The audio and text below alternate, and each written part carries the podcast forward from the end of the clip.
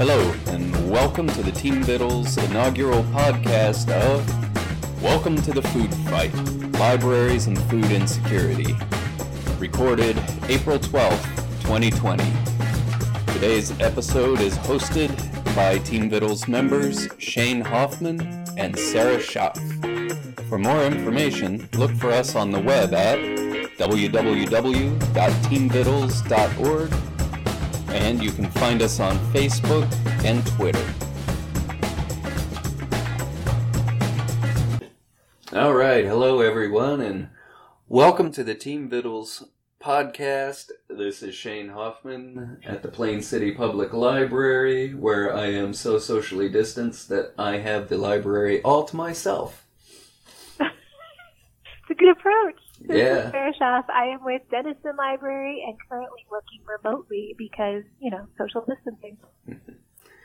I just happen to live a couple of blocks away, so I come in and do my IT thing on the weekends and keep the book drops clear. Appreciate it. That's good. All right. Well, Well, Shane, we have quite a list of things we wanted to talk about today. Where would you like to dive in and start? well, I can just start right at the top of the list here. Uh, we're going to essentially talk about libraries in this time of uncertainty during this pandemic. What some libraries are doing now, what summer and fall could possibly look like, and we're going to try to share as many options for how your library can be a part of the food solution in your community. hmm And especially the food insecurity solution as well. Mhm. Yeah. What are we looking at, especially especially in Ohio where we both are, what are we looking at in terms of food insecurity? So what are libraries kind of facing when they look at their patrons? Well, libraries, like every everyone else, are kind of in a curious spot. Some libraries are closed entirely. We can't have patrons inside the building, but a lot of us do have parking lots. We're located in good spots for foot traffic.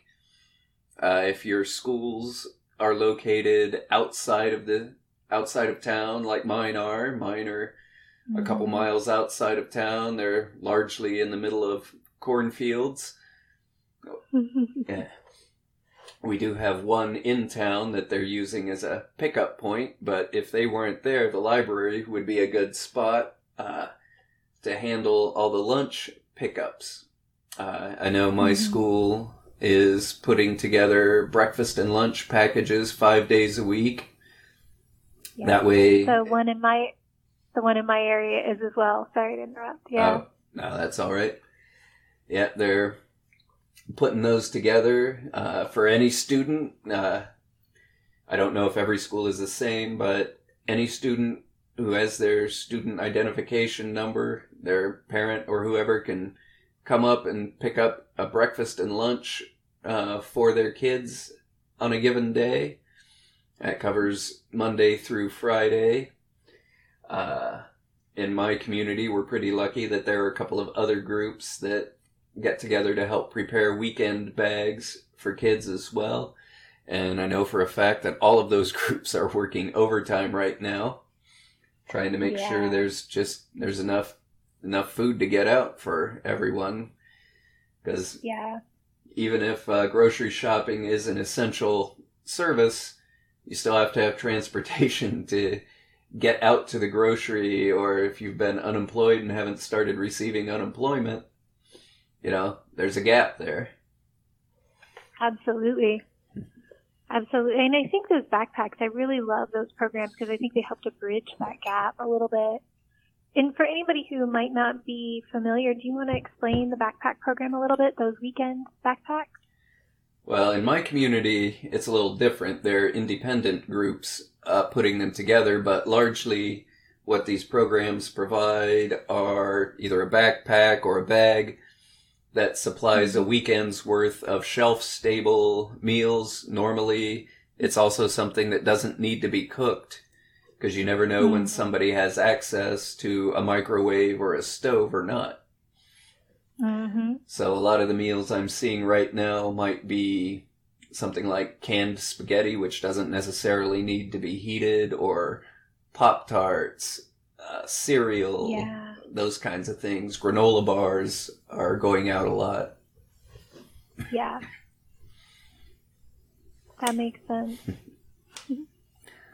So, and these programs can also be done in partnership with your Feeding America food bank. Uh, if you're listening to this, you're probably in Ohio, where we have, I believe, 12 plus the Ohio Association of Food Banks. And the state is divided up into regions, and with the exception of Preble County, which is split in half, every county is a part of one particular uh, regional food bank. And these food banks often will help you start up a backpack program. Uh, if you need to know where yours is in Ohio, you can go to ohiofoodbanks.org and there is a link on there that will show you which regional food bank covers your area and how to get a hold of them. hmm And what have you heard about the programs and the activities of the regional food banks during the COVID 19 pandemic? Huh. Have you heard anything about their stuff? Well, I've been watching a little bit. I haven't been in contact with them directly. I've been, you know, just trying to let them do their thing right now. right? But yeah, just just like everyone else, they are busting their behinds trying to meet the additional need uh, across the Mhm. country. What are we up to? An extra seven million people have filed for unemployment in the last two weeks or something like that. Yep. The last statistic I read was 6.6 million as of Thursday. So I'm sure we're up to 7 million now. That didn't count people that couldn't get through to the exchanges. So it's unprecedented. Yeah, and if you happen to be one of those people who is having trouble getting through, two things to keep in mind. One, their advice is just keep trying, keep trying, keep trying. And 2 Mhm. your benefits will be backdated. So once you get in the Yeah. system, I realize that doesn't help right now, but yes, once you get it, your benefits will be backdated to when you originally uh, were unemployed. They will not be dated from when you finally got through. the exchanges know how backed up they are. Yes. yeah, states are struggling to add people to man the phones, and that I think last I heard Ohio hmm. was hiring another 180 people. And that was that was early last Wow. week, I think. So Only goes up from there. Yeah. Yeah. Yeah. It's great to hear about all the different options for kind of food pickups in the area. And it's really nice to see some libraries getting involved when they're kind of offering their services or their locations as food pickups. Have there been any interesting stories that you've heard about that you might want to share about libraries kind of getting involved almost um, in concert with the regional food banks and a lot of these groups like the schools? Well, I am seeing. This isn't a story out of the U.S. I don't know if the Canadian food banks work exactly the same, but uh, Toronto libraries up in Toronto are holding food pantries in the library. Uh, let me pull that article back up. Yes, Toronto's Yeah. food banks were largely closed because of the pandemic. That is a problem. A lot of food banks are run by people who are in the at risk category. So when it got time to stay home, that probably that Yep. closed down a lot of food banks right there. So somebody needed to help pick up the slack. And in America, you can do this too. Uh, it says here the Mhm. Toronto Library partnered with food banks to open pop up locations in library branches. And Mhm. our warehouse is now a food hamper packing facility, all staffed by library volunteers. Now, those options are available in the U.S. too. Libraries are Mhm. eligible to be food pantries if your regional food bank does uh, pop up or mobile pantries. You can call in to see if you can get a pantry to come to your library, whether it's for a day or however often your regional food bank will pop up in your area. Uh, You can get Mhm. that done. That is a great service for people. One of the things we like to tell libraries is food banks are generally run by volunteers. They're uh, they have minimal hours, and they're often Mhm. during hours when people might be working. And you know, Mhm. there is the there are the working poor, there are the unemployed poor, and if you Mhm. if your library can host a pantry that might have hours outside of normal working hours, if you can provide a food pantry in your library, whether it's a pop up or a full time food pantry, you know, this can be a lifesaver for somebody who can't make it into a regular food pantry due to the uh, minimal hours.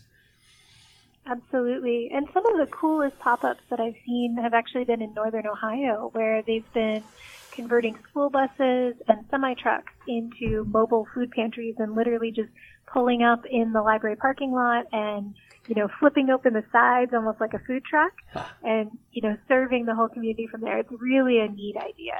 So, you know, win win for the library as well. And especially in these times, I think when we're all practicing such extreme social distancing, it's really important to have options like the pop-up pantries that can kind of keep that distance. Like you're saying, difficult for volunteers. It's also difficult for patrons to get to the food pantries when they're open. Of course, you know, at least in my food pantry, most most people, most patrons work during the week, and so finagling their schedule around the pantry open hours are really difficult. And I just, I think a lot of the pop-up options are really, really well done and serve the whole community and just really help. And if your library doesn't have the resources, I know a lot of libraries are really small, operate with a lot of part-time people, or maybe even only just a couple of part-time people. I know there are a couple of libraries in Ohio that have maybe five staff members, and several of them are mm-hmm. part-time. Another Mhm. option is to set up what's called a little free pantry. And as we Mhm. go through this conversation, when we mention programs, uh, we'll be putting up a blog post along with this that's going to have links to all of these programs. We're kind of going off of a brief article I wrote for the uh, Collaborative Summer Library Program newsletter recently, so we'll be modifying that just a little bit to uh, match up with this. But the Little Free Pantries, which you can find some information on at littlefreepantry.org, mm-hmm. works just like the little free libraries, except you stash them full of things like macaroni and cheese or deodorant or hygiene products, mm-hmm. granola bars. It's kind of like a backpack program in a birdhouse, essentially. and I've seen them pop up any everywhere. I've even seen little free pantries at like police stations and um, different offices, like city offices in small towns, which has been really cool. And one of the interesting things with the pandemic going on is that a lot of the little free libraries are being converted into little free pantries or sort of half and half books and food and supplies. Yeah, I like to see that conversion happening, kind of what we need in, in this time. People are just answering it. It's really cool to see that. I should also mention for libraries that might be interested in having a little food pantry on their property. There's a small library near me in Licking County that partnered with the local Girl Scout troop, and they wanted to have a big project um, for their Girl Scout cr- troop to work on together. And the, the troop actually built a wooden little free pantry that sits in their parking lot. Oh, It's just the neatest thing. So no cost for the library, great goodwill for the whole community, and a really fun project for the Girl Scout troop. So just just to piggyback on that, it's a good idea. Yeah. let's see. Well, Oh, go ahead. one of the other things I was just thinking, you know, we've talked about things that are a little bit, uh, I would say, more non-traditional. You know, mobile pantries and little free pantries are kind of just taking off in recent years. Do you want to talk a little bit about some of the more traditional programs like summer food service programs or after school um, meal programs that libraries have been doing for a while and that are pretty easy to get involved in? Sure. Yeah, the summer food service program is probably the most popular one. Uh, it's Mhm. the eligibility. I think they've got a couple of ways, but uh, by and large, the one we work with the most is it's based on uh, free and reduced price lunch applications at your district. And they're working on changing the numbers, but I think right now it's still if your district Mhm. in their applications, so if over 50% of the students are eligible for free and reduced price lunches, you are also Mhm. eligible for summer food service and uh, the CACFP, which is child and child and adult care food program. Yep, you got it. Woo! No pressure I there. know it's a, that was a mouthful. We just call it CACFP. Yeah. So with that that program allows you to do some different things. It also goes to daycares and other kinds of programs. It does snacks and it operates during the school year, which allows for after school meals, which is something that was a little new to me. I'm sure it's been going on for a very long time and I had just never heard of it. But yeah. with the summer food service program and the CACFP, the way this works is if you're in an eligible area, you can be reimbursed up to a certain dollar amount for providing up to two meals a day uh, to any s- student 18 and under or 21 and under with an IEP hmm and you just have to provide them in an open setting for the most part. Those are the easiest ones to handle. They come in, they get a meal under certain parameters, and there are always some, uh, what do they call it? Red tape. There's always some red tape along Right. with those, but largely if you find a sponsor who can handle all of your paperwork, you pretty much just make sure hot food stays hot, cold food stays cold, do head counts, and you're supposed to make sure that nobody runs off with extra food. feed feed bellies. Do head counts and feed bellies, right? Yep. That's the bulk of it. And the CACFP will allow you to do after school meals during the year. Um, So, because yeah, some of of those course- kids are only getting their meals at school. They might, if their school Yeah. doesn't do breakfast, maybe lunch is the only meal they get a day. And if you can do dinner, you know, that's just one more, that's one more chance a kid has to, uh, get a good meal during the day. Absolutely. And I think the original intent of the summer food service program was really to complement those free and reduced, reduced price lunches at schools. So when you're looking at schools that especially have a high proportion of kids getting subsidized lunches, then it's really important to also have something, like you're saying, have a dinner program or a summer food service program, just so that you're uh, targeting and, and basically answering the need of that whole population outside of those school year months. Yeah. And if you're in Ohio, we have a hmm. number of great programs you can work with. The one I'm going to Yes. mention right now, Children's Hunger Alliance has ramped up a program where they are now able to offer shelf-stable meals in all 88 counties.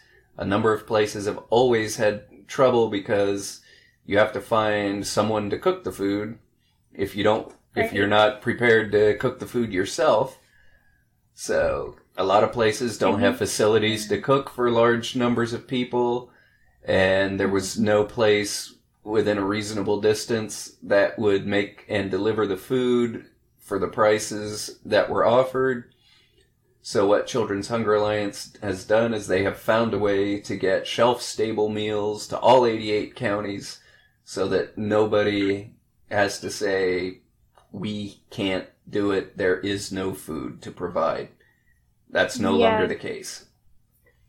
That was great news. And I think that just came about, was it this past January? It was rather recently, wasn't it? Uh, it might be a little further back, but uh, Oh, okay. like in the last year or so, I think. Maybe one of these days we can get uh, Jared or someone on the line and they can talk about how all of this uh, came along. But I'm sure they're far too Yeah. busy for that right now. Oh my gosh, yes. Especially right in the middle of all this. Yeah. But uh, that Well, does. Oh, go ahead. No, you go ahead first. I was just going to say that does uh, bring up one interesting question. I know over the last year, in my area at least, the need has been going down and they calculate their, Mm-hmm. well, let's take a step backwards here. One, if you can encourage people to fill out the application, that helps. A lot of people do not fill out the free and reduced price lunch applications either because they don't want to accept help, they don't know about it, or any number of reasons. And when people don't fill out the applications, that has the very real possibility of taking food off of someone else's plate. So if And if I, you have I a don't good- think there's. A, go ahead. Oh, I was just gonna say I don't think there's a lot of awareness of that fact either. So I'm glad you brought that up. Yeah, so if we can get the more people we can get to fill out the application, the better. But uh, another problem is the eligibility for summer food service is calculated in the fall. Uh, We, Mhm. you know, we've had six, seven million people apply for unemployment, Yep. and so that's going to be a lot more hungry people this summer because I'm sure everything's not going to just come roaring back immediately. We might yeah. we might have a few we might have more than a few people who are going to need a little extra assistance at least through the rest of this year maybe longer Absolutely, and it's really important to recognize that their numbers were not tallied. These huge unemployment numbers were not tallied in the last go round for basically funding for all of these programs. So one of the things we might need to do and i've already done this Mhm. uh, contact your representative and ask them if there is a plan for recalculating uh, SFSP and CACFP eligibility, or if there's an alternate plan to just make it available everywhere, or if there's a complete alternative coming up. If the schools will just Yeah. continue operating to provide meals during the summer as they are. Uh, there, there are any number of things that can happen, but right now I don't think we know what or if. Absolutely. And I know on the food pantry front, some food pantries are saying, you know, this is obviously we're in the middle of a pandemic. We have more people in need than we ever have before. We're not going to pretend it's business as usual. Therefore, they're lifting a lot of these restrictions. It would be wonderful if the other programs that are available to the schools and also available to libraries could do the same thing. That'd be really good. Yeah, it's true. That's one thing we didn't mention. CACFP and SFSP are available to uh, entities like libraries, any nonprofits, Mhm. so like churches, YMCA's, uh, Basically, any community center yes, that was the you word know, I was writ looking large. for. Yeah, yeah. And I, I think that's a really good point to mention as well, because the idea behind these programs is there's not supposed to be any stigma attached to them. Basically, they just identify areas in need, which, again, as you pointed out, are identified by the free and reduced price lunches, the need in that area for free and reduced price lunches.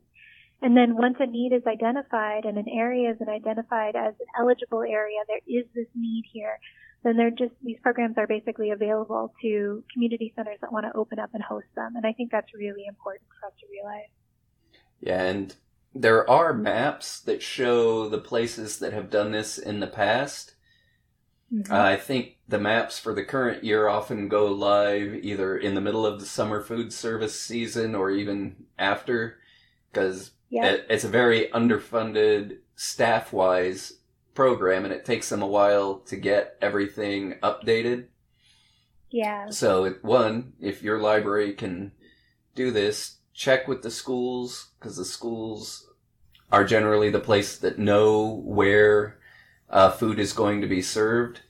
So you can check with the Mhm. schools, or there are maps that I will show you. Uh, there's a capacity builder map and another map that the name eludes me right now, but there are two maps that will tell you where where is eligible, so you could see if you're eligible, and then there's the one that will tell you who is already serving in your area. So, Yeah. and if your library isn't a good location, maybe you could partner with a church or a community center or something not too far away and provide you know you can get the food started with this other group and then you could provide Mhm. uh, programming along with it because one of the things we found out is kids would rather be hungry than bored. I don't understand it myself. but it does happen. Yeah. Yep. I've I've read about a lot of libraries partnering with the local Parks and Rec um, groups that are providing summer food service, and they'll go out to where the food is being delivered into story times and crafts and kind of what we would think of as enrichment games with the kids that are there getting the summer food. And once again, it takes all that stigma away from the idea of getting a free lunch, which is really cool. Yeah, there's a library just up the road from me here. Actually, I'll just go ahead and say it's uh, Kate's yeah. library. yeah. Uh, the Marysville Public Library there. She's one of our team members and they, there's a outdoor pavilion that I think was put up by Memorial Health. And they use that pavilion because it's just, just adjacent to their property. They use this giant pavilion to serve lunch during the summer. Yeah, and we should mention that Kate's Library is one of the largest sites in Ohio too. So yeah. it's nice to have an open outdoor pavilion for that. it doesn't seem like it would be uh, such a high volume place given the size of the area around them, but you know, you're not you're not checking IDs or anything and you normalize this, everybody comes in and nobody's just pointing a finger and telling you, "Oh, you're taking yeah. a free lunch." You know, this is what and libraries do. You know, show up, you get free stuff, and nothing's different. exactly. And I think that's really important. You come up and you get all the freebies, and that's how it is. You know, Shane, you you talked a lot about the different things that libraries are doing in the food insecurity realm, and you mentioned part of the team. Do you want to talk a little bit about Team Vittles and how that group got involved in food insecurity in the first place?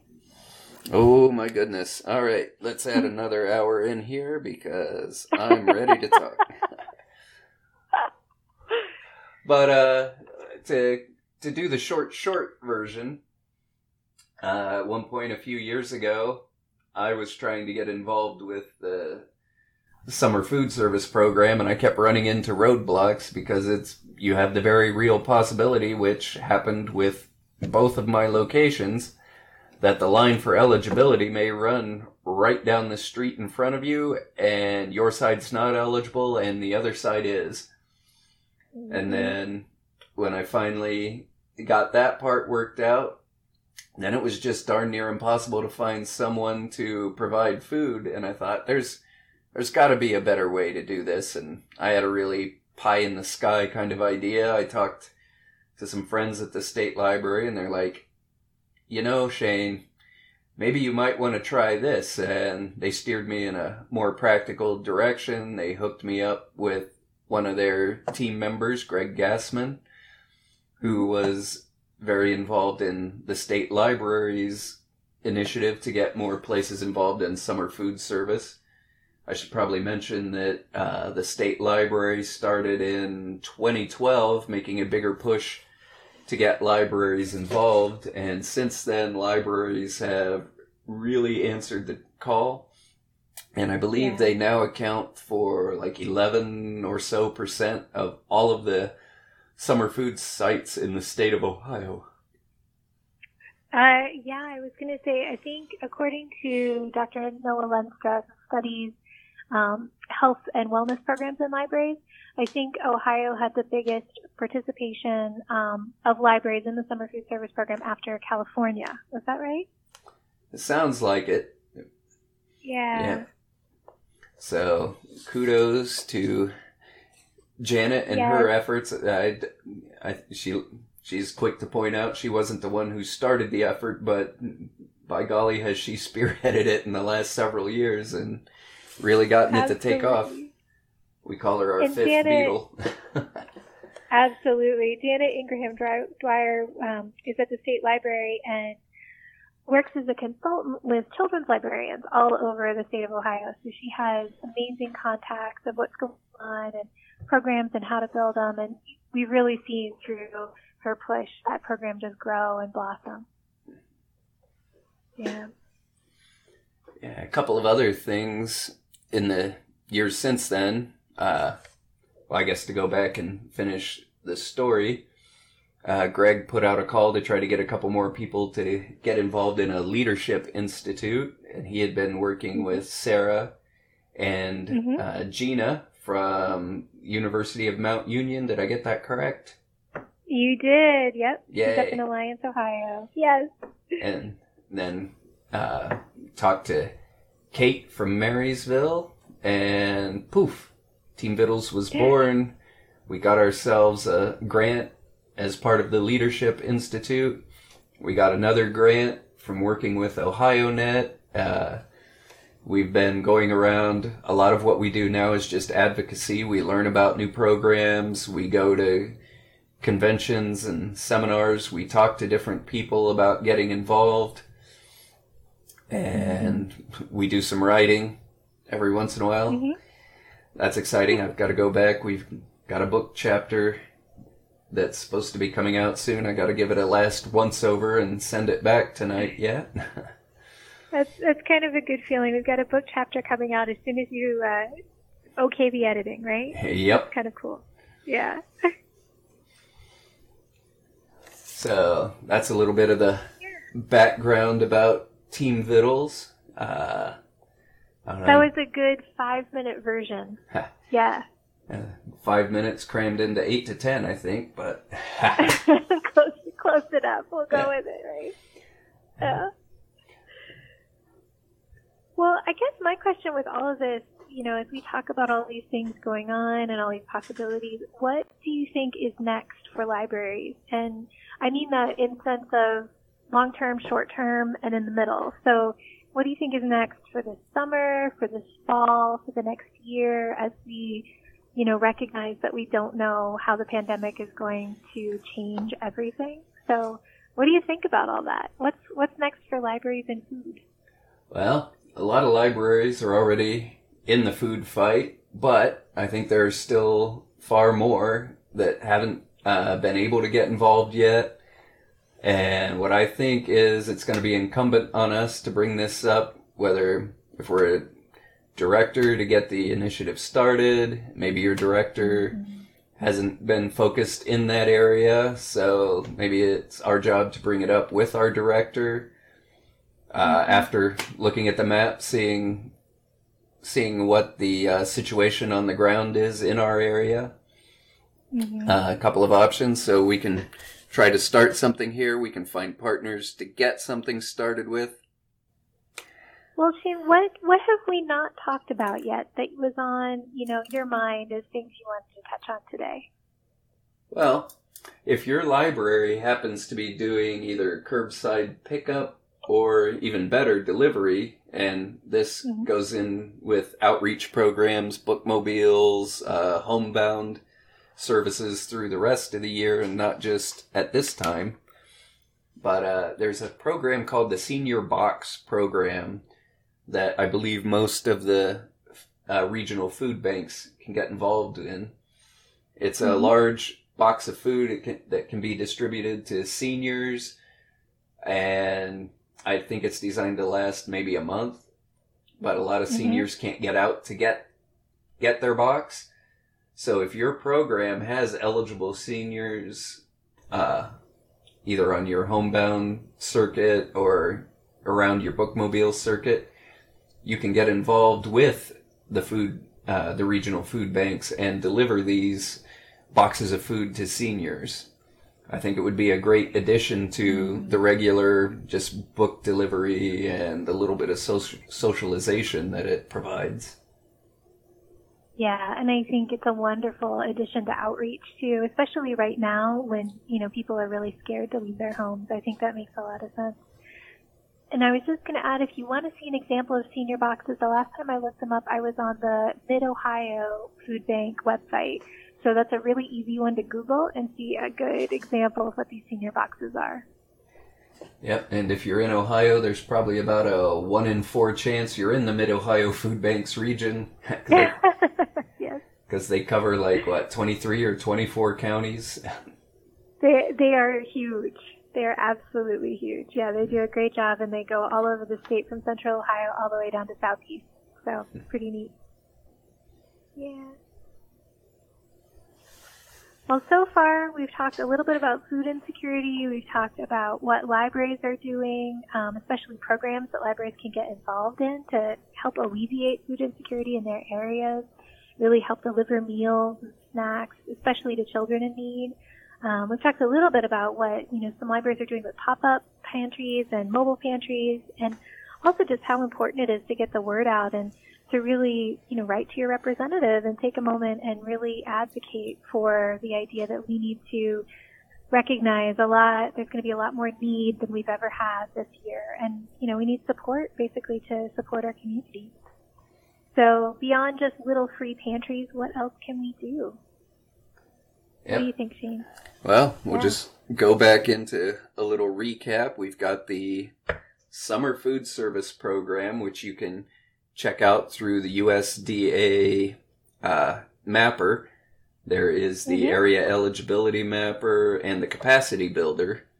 You can look mm-hmm. up either of those online and find out if your area is eligible. One of the maps has a way to find out who served last year, the year before. It'll show you if there are churches, schools, museums, libraries in the area since they're generally all eligible for this. Mm-hmm. So you can see who's operating, who can operate. And again, this only shows programs that are funded by the USDA program. It won't show you mm-hmm. if there is a self-funded program going on, so you might have to do a little sleuthing in case there's one of those, like the one right across the mm-hmm. street mm-hmm. from my library. Mm-hmm. Uh, you got the CACFP, which operates under pretty much the same parameters. There are a couple of slight differences, but we're not going to go into those right now. Uh, we've got the senior box programs that you can get involved in. You can become a pantry. You can host a pop up pantry. The little free pantries, pantries, pantries, pantries. exactly. And if you're not sure what you can do, we can try to help you get connected. Again, Shane or Sarah at teamvittles.org. Mm-hmm. And if you go to feedingamerica.org slash find dash your dash local dash food bank, mm-hmm. that'll show you which which area food bank serves you. So you can just go in, punch in your address, and it'll bring up what's going on in your area. Then you can mm-hmm. contact them and find out how your organization, whether it's your library, your church, the YMCA, the community center, you can find out how you can get involved or more involved in being a part of the solution. And again, if there's any way we can help with this, mm-hmm. we're happy to we're happy to make those phone calls, uh, make those emails, set up those connections. Mm-hmm. What usually happens Yep. What usually happens is we get the conversation started and we just hand it right back over to you rather than play telephone. And honestly, most of the time they would rather talk to you anyway, so they'll say, okay, give us to them. but having said that, we can help connect all those pieces of the puzzle together. That's right. Yeah. So we will we will help you in any way we can. Absolutely. Absolutely. I think with that said, we've introduced the whole idea, and it's been fun going over all this with you. Yeah, I think the last thing I can add on is if you go, if you're on Facebook, the collaborative summer uh, library program has a group that's dedicated to this topic. It's called CSLP Feeding the Whole Child Libraries and Food. So if you look that up, uh, it's just facebook.com slash groups slash CSLP feeds. And you can join in the conversation there. And that's, that's for anyone in the country. So if you want to get in there, you'll be talking with people from all over. We can all share and there's, we've got a good number of people. The conversation's starting to roll. So if you want to get in mm-hmm. there, find out what other people are doing, share what you're doing, or say, hey, would this work? Because I personally, I love the brainstorming. I love to, I love to yeah. try to find new ways. I'm smiling because I think that means we're all a bunch of greens. But yes. Personality tests, huh? Personality tests are fun. Oh, yes, yeah. brainstorming was a very high one in all of our personality tests. Yep. All right. Unless you have anything else, Sarah, I I think we've about gone through as much as we can do for today. I think you're right. I just want to thank everybody for listening, and this has been really fun. It's good to talk about these things. We hope to help you guys get involved and keep supporting. Yep, and check us out at teamvittles.org on the web. Uh, we've got a number of blog posts. Uh, Sarah has done a lot of writing, and we've sort of taken a pause during the pandemic to retool a little bit, and we'll pick that back up mm-hmm. soon. But yeah, check us out. We got a lot of information. If you'd like, if you've got something you'd like to share, whether it's a story of what you're doing or something you've seen done, let us know. We, we don't mind guest bloggers either. we just encourage. Yep. All right. Thank you. Thank you.